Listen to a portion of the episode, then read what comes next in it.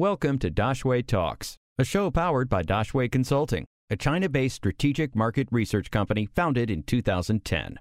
With Daxue Talks, you will stay up to date with all the latest business updates in China. Every day, you will learn from China based experts who share their knowledge about the Chinese market in two to five minutes. My name is Eloi. I'm in China for uh, eight years, and uh, I now have a company dedicated to VR and AR uh, based in Shanghai for uh, five years now. So uh, I had the chance to work with several clients, you know, based around Asia. Uh, it gives me, I guess, a good overview of what's happening in, in, in virtual reality and now augmented reality that becomes from this year something. Um, my clients are uh, travel business, so I have people like uh, Club Med, like uh, Hyatt Hotel, cars like Peugeot Citroën. I have uh, like a supermarket like the Metro supermarket and Logitech in technology. It's quite vast. It goes all around. They're usually based uh, here in Shanghai, but also in Hong Kong, sometimes in Korea, sometimes a bit around. We travel uh, a bit around Asia. How are brands and companies using VR in the local market? Can you talk about some cases? Progressively, you know, we, we, we saw that two markets start being developed. There is a market, consumer market for games, okay, which is huge, huh? which is millions of VR headsets uh, in the world. Uh, but in China, this market never succeeded because uh, of, uh, of this, uh, the firewall reason and many other reasons. Uh, so in China, everybody's focusing now on the enterprise market and imagining that several companies are uh, can use VR for uh, a specific purpose. The main one, I would say uh, now that this is the, the main request that we have now, it's about design. Uh, so uh, let's take an example of uh, an architect or an interior designer wants to visualize or wants to show what he's doing to his clients or to his partners, and um, uh, and visualize the 3D model that he built, you know, of the of the, the interior that he built, and um, and and show it to someone. This is really now uh, starting more seriously because technology is really mature to do this kind of thing. You had a lot of software adapting to that, so you have a lot of 3D software uh, who are now more compatible to VR, so it becomes easier to to to show that kind of thing and uh, so we see the whole architecture but like construction market and then engineering you know start using that to visualize you know like uh, engine or different difficult uh, type of uh, uh, things that I mean, if you want to visualize it in 2D, it's not the same, you know. How has VR been utilized in China during the COVID outbreak? Can you provide some interesting examples? We thought, several companies thought that uh, with this COVID-19, it was the moment of VR. At least it's the moment of VR in the rest of the world, but in China, because we are not so uh, uh, advanced compared to the rest of the world, um, it was too early. This crisis arrived too early for us to really uh, try to bring solutions for that. The main solution would be uh, event in VR. Okay, you have multiple platforms uh, doing event in VR. Uh, one of the main one, I, I, I organize several events in VR, so I, I, know a bit how it works. One of the main one is called Altspace VR, and it belongs to uh, Microsoft now.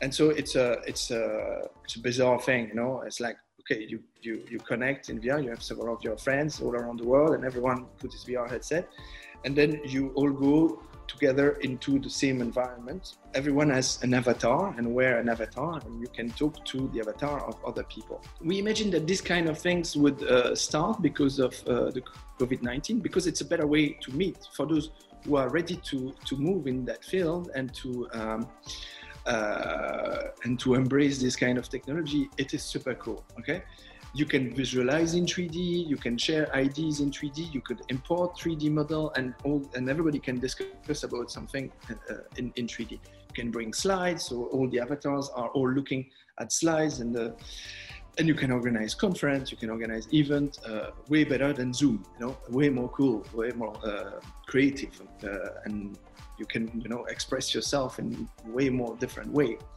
Um, so I thought, okay, this is the good moment to start having this kind of thing. And uh, yeah, some companies start uh, uh, doing it, and outside of China at least. But to have this thing working, you need to have a lot of VR headsets. So it means that every uh, participant needs to have a VR headset. You have also, a, you know, like a, a computer-based, you know, screen-based version, but it's not as cool as being in VR and wearing your avatar in VR. Uh, so to have this thing working, it means that uh, everybody being in lockdown has to have a VR headset at, at home, and uh, uh everybody connects with that. So who can do that? Uh, probably only the VR community who has a VR headset at home. For a real company, I know, healthcare company, they cannot ask their employee, "Oh, okay, everybody has a VR headset." Yeah, no, nobody has. You know, especially that during the the COVID nineteen, the supply chain was completely broken. Uh, so um, many, you know, all the VR headsets being provided to the world are all coming from Guangdong province in China, uh, which is a bit the heart of the, the, the electronic uh, manufacturing. So uh, Oculus uh, was uh, out of stock, impossible for them to deliver more VR headsets to the United States and to the rest of the world. So it was a big problem, even if there could have been a demand at this time to really make this kind of solution existing. It, um, it was not working because people couldn't uh, didn't have a VR headset at home and couldn't even buy it online to have it like a few days after. So we couldn't really use this moment where, where it would have been a great momentum to actually uh, start this conferencing.